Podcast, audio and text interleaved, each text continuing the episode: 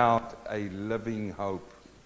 A living hope. Let me just ask you in this last week, was any of your faith being tested? Any one of you? Yeah, there's a few. Your faith has been tested. What about your patience? Some of you had a, a, little bit of taste of your patience. Yeah, absolutely. Um, what about your hope? You know what hope is? Is your hope being shaken a little bit this week? Some of us? Uh, is it strong? Is it secure? You see, I want to believe that every single day as a child of God, our faith are tested. Our faith are tested. Our hope is tested. Uh, it's because we're living in a very volatile world. We've heard it this morning. You turn on the TV, you look at the newspapers, the world around us are burning. Yes? And if you are a child of God, let me tell it to you today the world is against you. If you are a child of God, the world is against you. And in a world where the world is against you, it's not just because the world sits there one day and go, I'm going to be against the children of God. It is because the, the prince of the power of air operates in the space where he attacks the child of God. In our Bible, it says he's like a roaring lion walking around. Have you seen a roaring lion? If they're hungry, and then after food, they get that smell and the scent of that meat. They want it. Uh, brother and sister, you and I are that scent in the world where it wants to destroy us.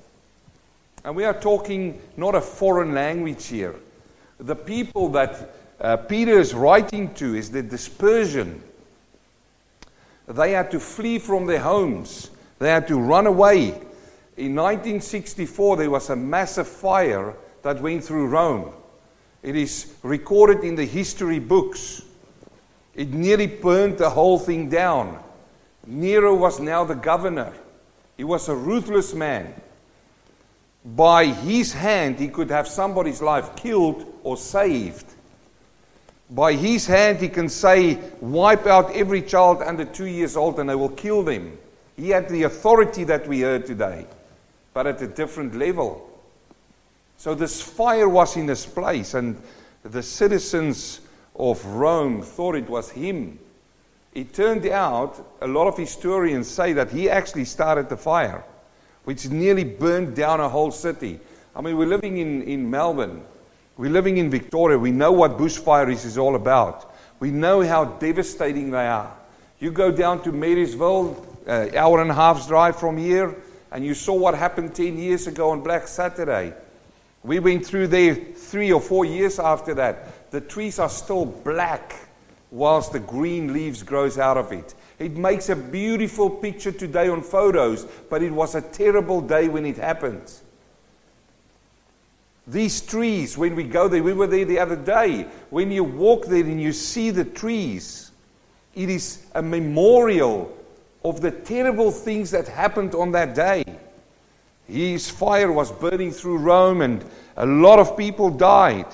And Nero, the crowd was mad at Nero, the emperor. Why did he cause this? But what did he do? He had to deflect it. He had to find another story. And he started spreading it. It is this new sect that started happening. Under that man, Jesus Christ, his followers. It was them. They started this fire. And there was a terrible persecution that broke out against these people. Listen, let me tell you, you and I know nothing. You and I know nothing. We are talking about social persecution. Oh, they don't like me because I'm a Christian. These people had to run for their lives. They were taken. They were killed by animals for the pleasure of the crowds. Why? Because they had blue eyes and white blonde hair? No, because who they were, they were Christians. And they stood up in the world and said, We are, in the book of Acts, they were called the people of the way, capital letter way, which is Jesus Christ. We don't know nothing. They were sewn up in animal skins and they were thrown to the animals to pull them apart. This is horrible. This is terrible. They were put up on poles and lit at night, put a fire to be light to the city at night. No wonder these people would run around and run away, would they? So we saw the dispersion happening. They went to Pontus, Galatia, took their families away from there. You say, but if I was there, I would have been a brave man. I would stand up there and say, Take my life because I'll die for Christ. No, you know nothing. Because you're not in that circumstance. You won't even give it up today just because you want to fit into your social group. These people had to fight for their lives and run away. And it's to these people that this letter goes out. Remember that. Never forget it. But I want to take you back into their minds. What of these people had to flee away in a hurry from their places and go into a strange country where they know nobody? Would you say that's hopeless? Hopeless a sense of hopelessness that could come over them. And you see, hopelessness is a strange thing. If you come into a state of hopelessness, it affects your whole life. And you look at me this morning, but I'm talking about something that I believe everybody experienced in this room a sense of hopelessness.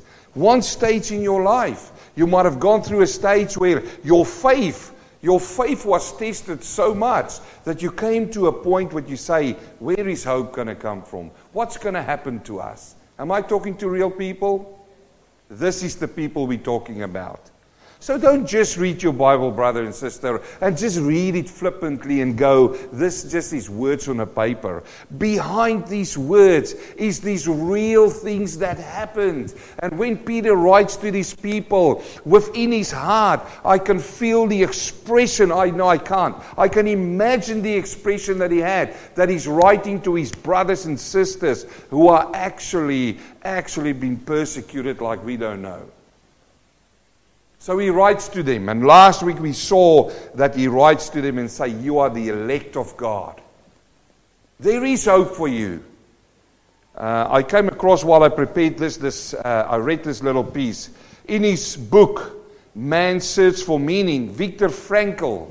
Now, I'm not promoting him, but he wrote this, which really resonated with what I want to say. He was apparently the successor of Sigmund Freud. Now, I don't, I'm not a believer in Sigmund Freud. I don't follow him. When I te- trained to be a teacher, I had to study some of his work in psychology. But anyway, this man replaced him. And in, in Vienna, he argued, listen to this, that the loss of hope and courage can have a deadly effect on man. This is true.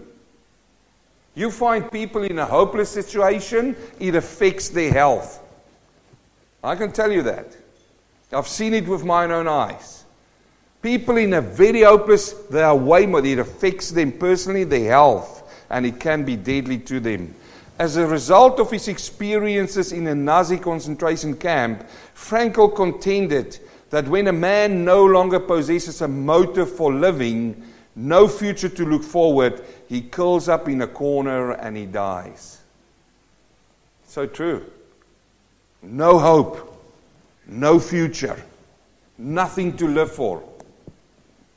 Friends, I want you to go and pick up the phone and talk to these people who talk to young people who want to take their own lives and commit suicide. That's the state they're in. They will tell you there's no hope, there's no future, there's no life. But you and I know where the answer is. What's his name? Come on, you cry it out. Jesus is the answer. And this is what this man say. He says any attempt to restore a man's inner strength in the camp, in those concentration camps, he wrote, had first to succeed in showing him some future good, a, a future. And I've dealt with, uh, in my life, with young people who wanted to commit suicide. And the one thing that I always tell them, I say, look, today is not the rest of your life. There is something behind today.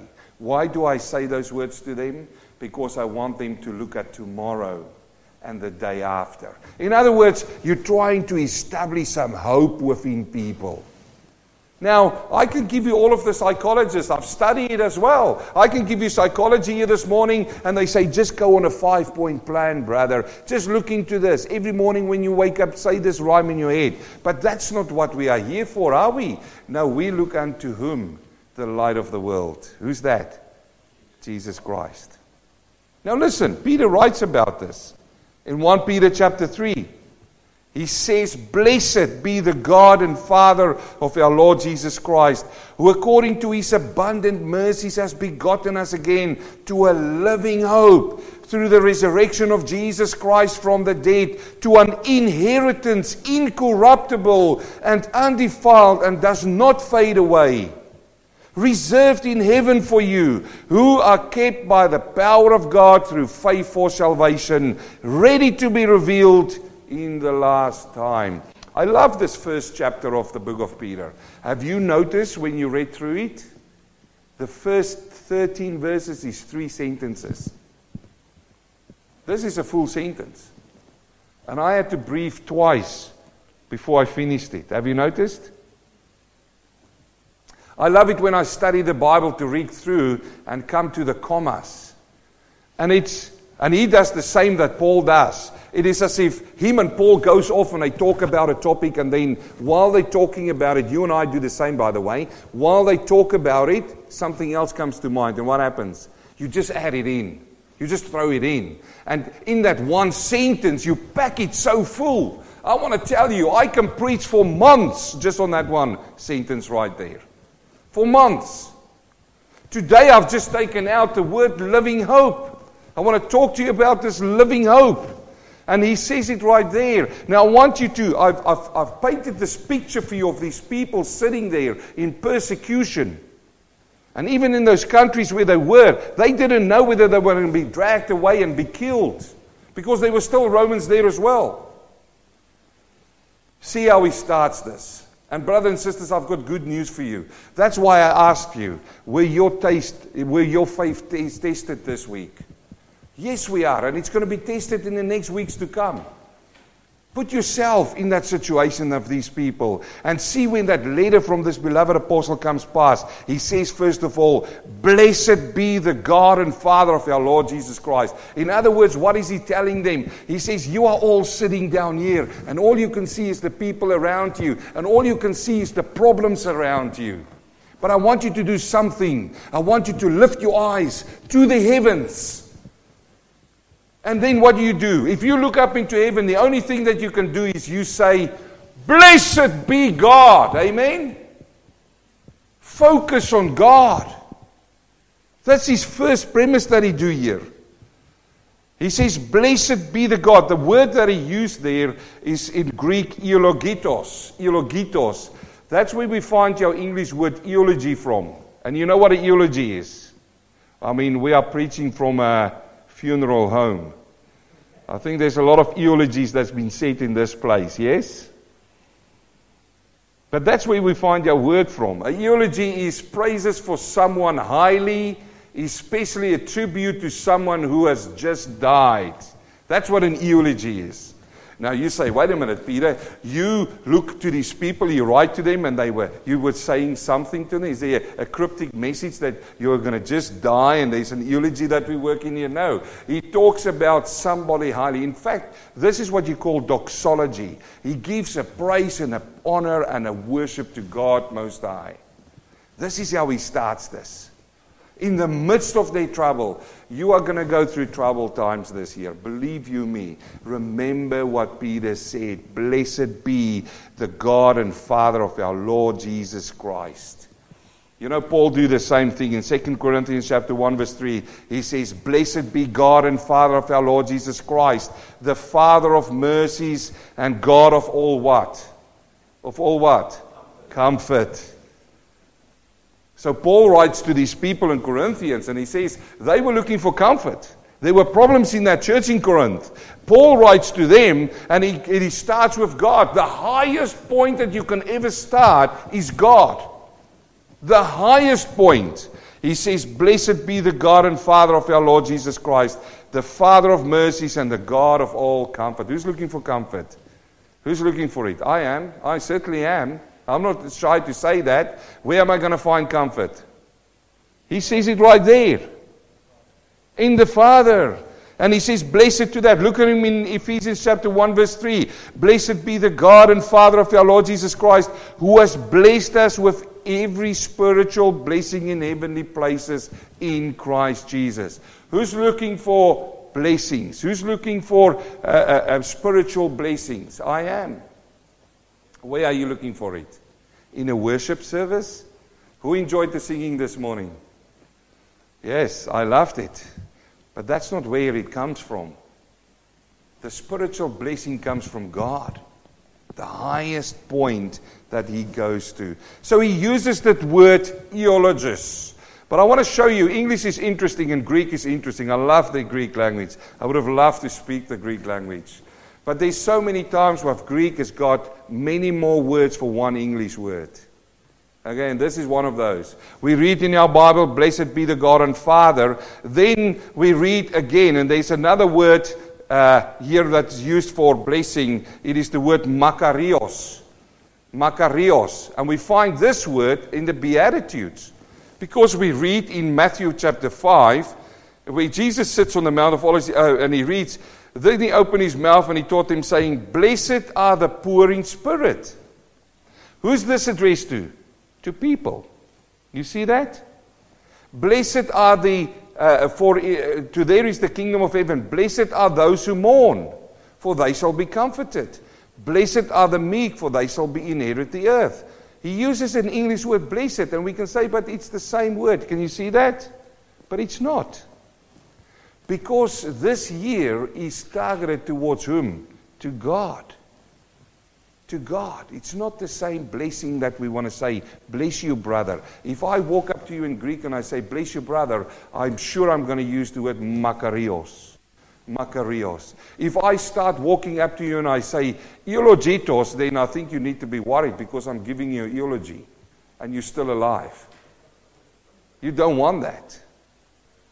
But, uh, but this is how he starts it. He writes to people in that persecution, and the first thing he comes out to them, he says, Blessed be the God and Father of our Lord Jesus Christ. And the concentration is on him. And then, and then he goes on to say, Who according to his abundant mercy has begotten us again. You see that?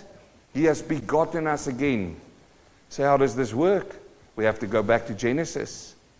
When God made Adam and Eve, they were in what? Fellowship with God. And then what came in? Sin came in and it separated that fellowship. Man was sinner. And everyone after that were born were born in the nature of man. In the nature of man. Go and read it in, in, in Genesis chapter 4 and chapter 5. In Adam's image, not in God's image. And now what happens? Every single, everyone that are born is going astray, David says. And what needs to happen? We need to be begotten again. In other words, we were, we were slaves to sin. And the Master, Jesus Christ, had to come and pay that price on the cross for us. And He begotten us again. This year refers to a spiritual birth, to be born again. Now, I want you to understand this. There are many people who sit in churches by association. They go through difficult times. And they call on Him, but they don't know Him. And here he talks about it in John chapter 3, verse 3, when he spoke to Nicodemus. Remember, he met him in the city when he was doing miracles, and Nicodemus came to him and said, You are a teacher. You're a very good teacher because you do all these signs. And what did Jesus say to him? He said to him, You must be born again.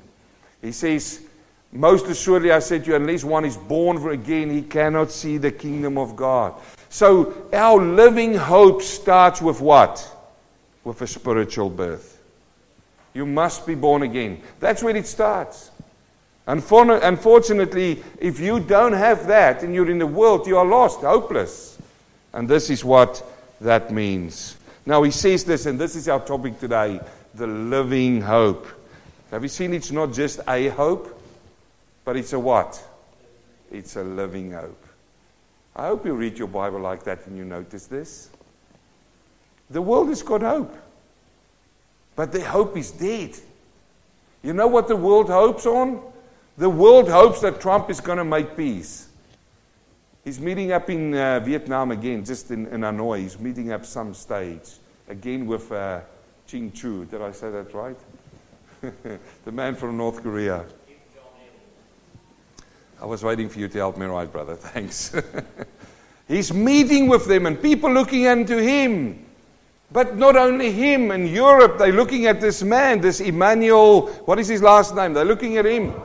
Yeah, Macron, they, they had a photo of him the other day walking on water. They comparing him. They say his name is Emmanuel, God with us. And they had a photo of him literally walking on water like Jesus did. Don't be confused, friends. The world is looking for hope. But they've got a dead hope. I'm presenting to you today, what have we got? A living hope. He says, uh, has begotten us again to a living hope this living hope is what the world don't have and the world will struggle. In Ephesians chapter 2 verse 11 he says, "Therefore remember that you once Gentiles in the flesh, that's us, who are called uncircumcision, that's us, by what is called the circumcision made in the flesh by hands." Listen, what then? That at that time you were without Christ being aliens from the commonwealth of Israel. So we, we didn't have Christ. We were not part of Israel and strangers from the covenants of promise, having no hope without God in the world.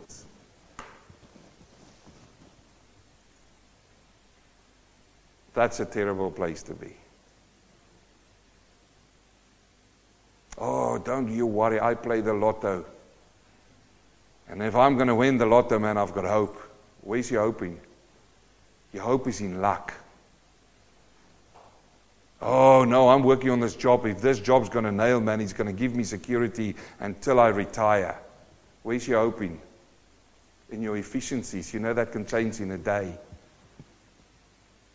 Oh, no, I've got savings put away. You don't know, man. I've got it in good places. I've got a good financial advisor. Who's, where's your hope in? In the financial advisor. Tomorrow he walks away with your money and you take him to court. We see it playing off right in front of our eyes. And here, Paul says to us in Ephesians, he says, No hope.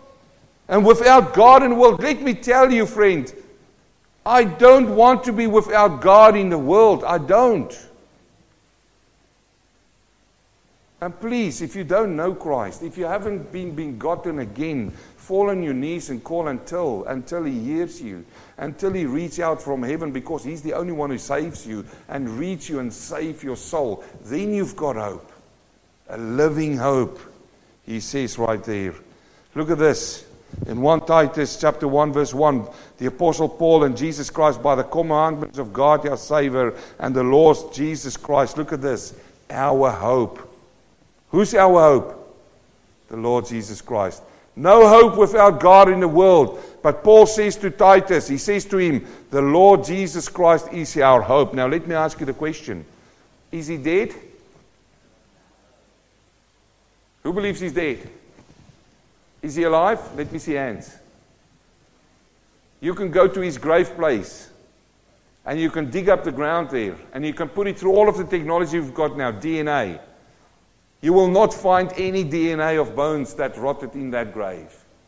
And you should shout hallelujah. So if he's not dead, what is he?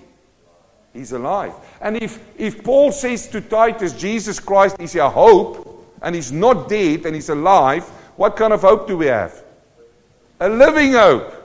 Hallelujah. Praise the Lord. So, when you are going to be tested this week and next week and the week after, know this Blessed be the Lord our God because he's begotten us again to a living hope. You Christians who are dispersed right there, you've been persecuted, know this. We have a living hope. Let's look at this living hope. It is grounded in the Word of God. You need to see this. This is the foundation. It is grounded in the Word of God. In 1 Peter chapter 1, verse 23, we're going to see this. He says, having been born again. You see, born again refers back to be begotten. He has begotten us. He says, having been born again, not of corruptible seed, but incorruptible seed, through the word of God which lives and abides forever. What lives and abides forever? The word of God. Who is the word of God? Jesus Christ. John chapter 1, verse 1. In the beginning was the Word, and the Word was with God, and the Word was God. I love the Word of God, don't you? Is this giving you hope? I hope not. I hope it gives you living hope.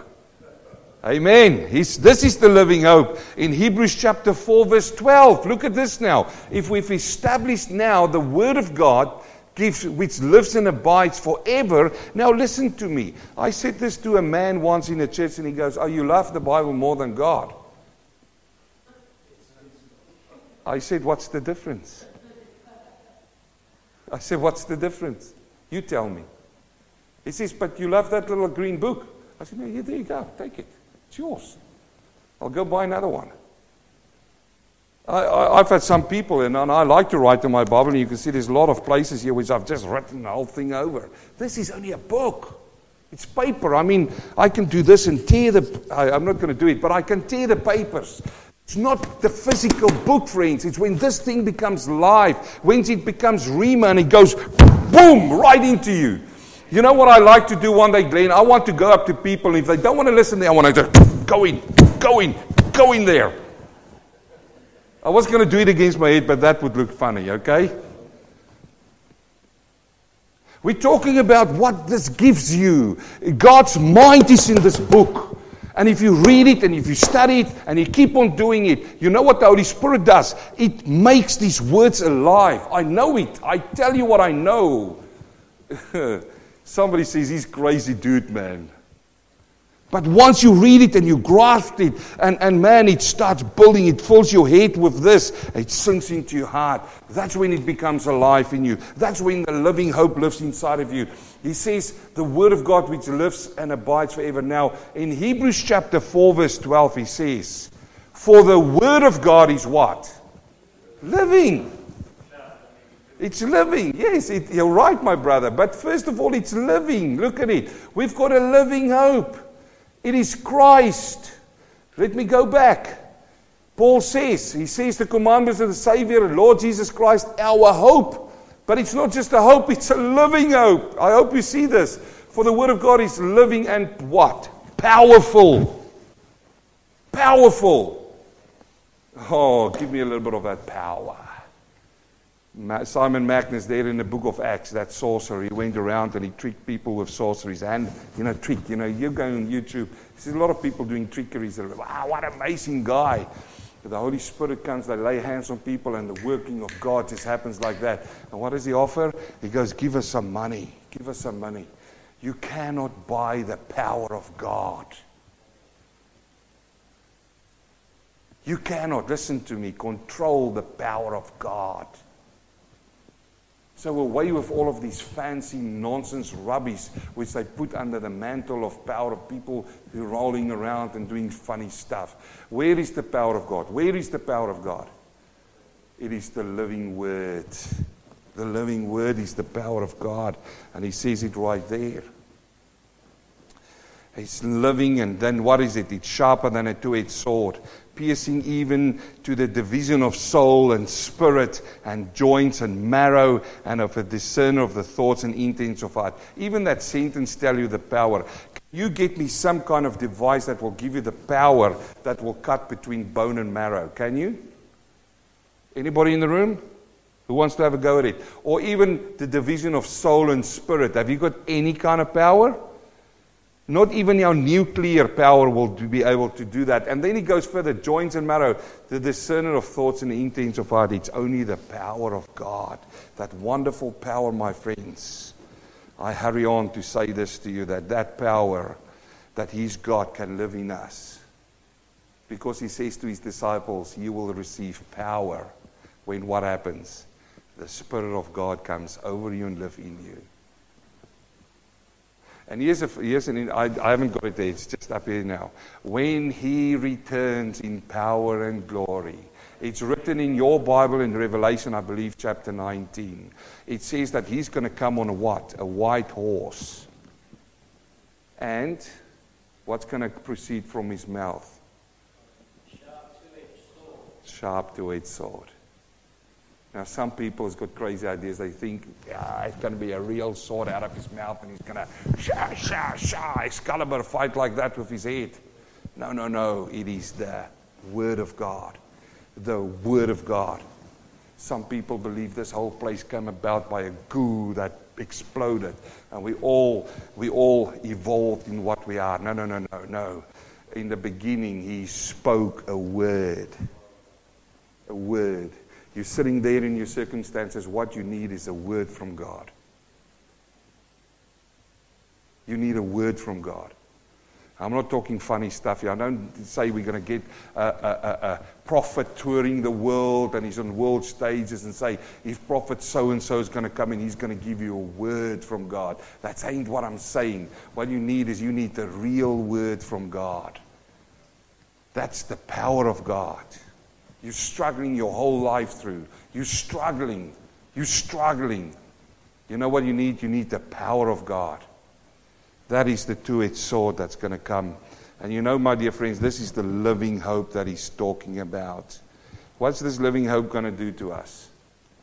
It's going to give us, in this words, an inheritance. An inheritance. What is the inheritance? That inheritance, my friends, is salvation. It's salvation. He gives us salvation. The inheritance is to become heirs with his son and live with him. Have you got it? If you don't seek it, otherwise you're going to be staying behind or you're going to go to a different place. I, I always see this picture of faith.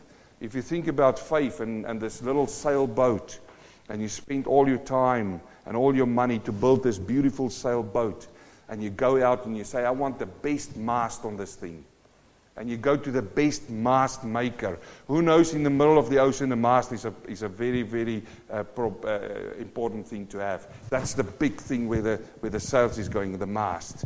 So you get the best mast, you put it in, and now you go to the best sail makers in the world. Who knows that you're in the middle of the ocean and your sail gets a tear that you lost? Who knows that?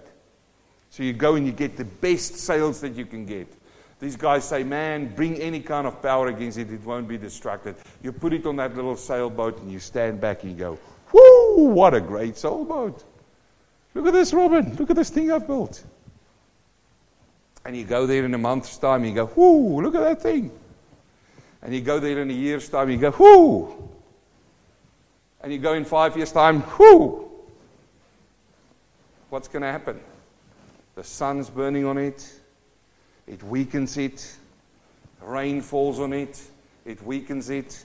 Never ever do you push it out into the ocean. Just sits there. It's going to come to nothing. No, no, no. What do you do when you build a sailboat? You want to push it out into the ocean, don't you? You want to actually test the mast, don't you? You actually want to go out there and put up those sails and look back and say, Wind, where are you? I want you to blow and fill the sails up so that I can steer it into a direction. Isn't that what you want to do with a boat? You want to test it. You want to test it, and then first of all, I can see you go right there close to, to the side. You know, if this thing breaks, you know, I want to swim for it, man. I'm not going to go down. Then you go close to the side of, of the land, and then a little bit of a breeze comes past you. Oh, you know, it can make it. Then you're pushing a little bit further, and a little bit deeper, and a little bit deeper. Isn't that what you do? Come on. And once you come right there in the middle of the ocean, and now the storms are playing up against you, and the big winds and the big swells are coming, and now it puts so much strain on the mast and on the sails. But you know what? You're not worried. Why? Because what happens? You are faith. You know this little sailboat is faithful. It's going to carry you through. You hear the mast creaking. You hear the ropes. You hear everything, but it's fine. Why? Because you've got faith and hope. Friends, that's Christ for us. You know, He saves us, and when you grow up as a young child of God, you read yourselves in the middle of the storm. We look up and we say, Blessed be the Lord God. Almighty. And here is what He gives us He gives us a lasting hope. This is what it's all about. It's a living hope. Not only is it a living hope, it is a lasting hope because it gives us eternal security that's not, that's not based on the faith of men, but on the faithfulness of God. Is God faithful? Absolutely. He says, who are kept by the power of God. And now, once you've got that, what's going to happen? Let's read on in verse 6. In this you greatly rejoice now, for a little while, if need be, you have been grieved by various trials. You see that? Trials will come your way, that the genuineness of your faith, being much more precious than gold and precious, though it's tested by fire, may be found to be praise and honor and glory in the revelation of Jesus Christ, whom having not seen you laugh, though now you do not see him, yet believe salvation of your souls. Faith must be tested, otherwise, it's not faith. Be careful what you pray for, though. Don't say, Lord, test my faith if you're not ready for it. Faith must be tested, otherwise, it's not. And you can't trust it then if it's not. So, what is the purpose then of tests? What is the purpose? He answers it right there. Why are you going through the things you're going through? For this reason that the genuineness of your faith may be found to be praise, honor, and glory at the revelation of Jesus Christ. The genuineness of your faith, that tested faith, and receiving the end of your faith, the salvation of your souls. The salvation of your souls. And now, this is where we end today. Uh, Richard, is, is he, can you just call your mum? So in verse 10, he says, Of this salvation, the salvation that we just spoke about, He's begotten us again to a living hope, to an inheritance. Where is that inheritance? You tell me. In heaven. Who keeps it? God keeps it. Nobody can touch it. He talks about this now. He says, The prophets have inquired, the prophets in search carefully, who prophesied of the grace that would come to you Searching what or what manner of time the Spirit of Christ who was in them was indicating when the test, uh, testified beforehand the suffering of Christ and the glories that would follow. To them it was revealed, not to themselves, but to us. They were ministering the things which now have been reported to you through those who have preached the gospel to you by the Holy Spirit sent from heaven. Things which the angels look into. Think about that. We are living in the best time ever. Today is the best time ever. And I'm not bringing out a book, okay? I'm not writing a book, The Best Time Ever by John Shipman. I'm not. It's the best time ever in Christ. Why? Because the, the prophets was prophesying. So what do we read into this? This is nothing new, our salvation. When Nero stood there and he says this new sect that came up under Jesus Christ, that was no new thing. The prophets of old was looking into it. What did they look into? Salvation. How the Holy Spirit of God come and live in a man. Make habitation here. And live with you. And in you. That is how wonderful it is that they looked into that. It's salvation by faith in Jesus Christ. Remember what they had in the Old Testament? They had all these rituals they had to do. You remember? They had to go and they had to do all of these rituals. They had to bring a lamb, it's been killed on their behalf. Had all the priests, they had the showbread, they had all of those things. And you know, a good, a good Jew in, in, in the Old Testament will say, I do all of those things. And a not so good Jew say, Oh man, I feel so short, I can't do all those things. It's all human effort, isn't it? But you have to work really hard. You really have to work hard to be there. Do you believe there's still people who preach that kind of good, uh, doctrine today to churches?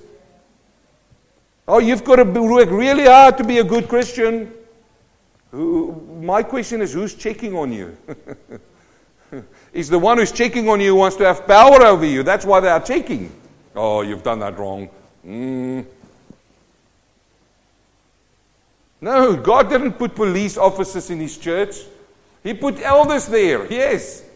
What is an elder? It's only an overseer. That's all it is. The authority lies eventually with God, with the cornerstone. I like the way that you've put it today.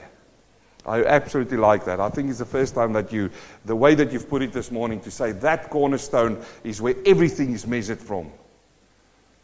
So the authority lies with him first. I'm just an overseer. Oh, you're a pastor, John Shipman. So what?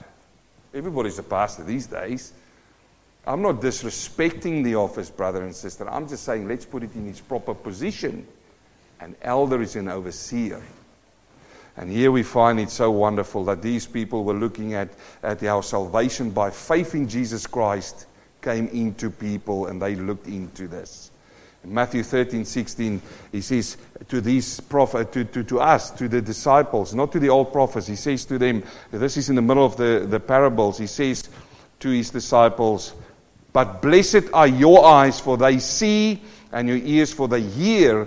For assuredly I say to you that many prophets and righteous men desired to see what you see, and did not see it, and did not hear what you hear, and, but, and did not hear it. What did they not see and hear? How precious salvation is. I'm telling you today, before I pray, that rhymes beautiful, isn't it? I tell you today before we pray. We can go out and have church under that tree. Some people won't come to church anymore. Oh no, you've got to have church in a building. You've got to have a good sound system. You've got to have money. If you want to start a church today, oh, you've got to have money, at least a few uh, thousands in the bank. No, no, friends. He's giving to us what? In these times, the opportunity to see things that others don't see. Where do we see that? In His Word. Amen. Have you got a living hope this morning?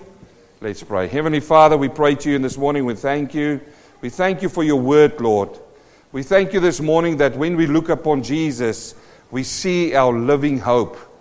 He's not a dead hope, He's a risen, He's alive. And Father, we thank you also that we saw this morning that when we look up into heaven in the midst of our circumstances and cry upon you, that you give us that hope. And part of that hope, Father, or the biggest, or the hope, what it is, Lord, is to have that inheritance with you,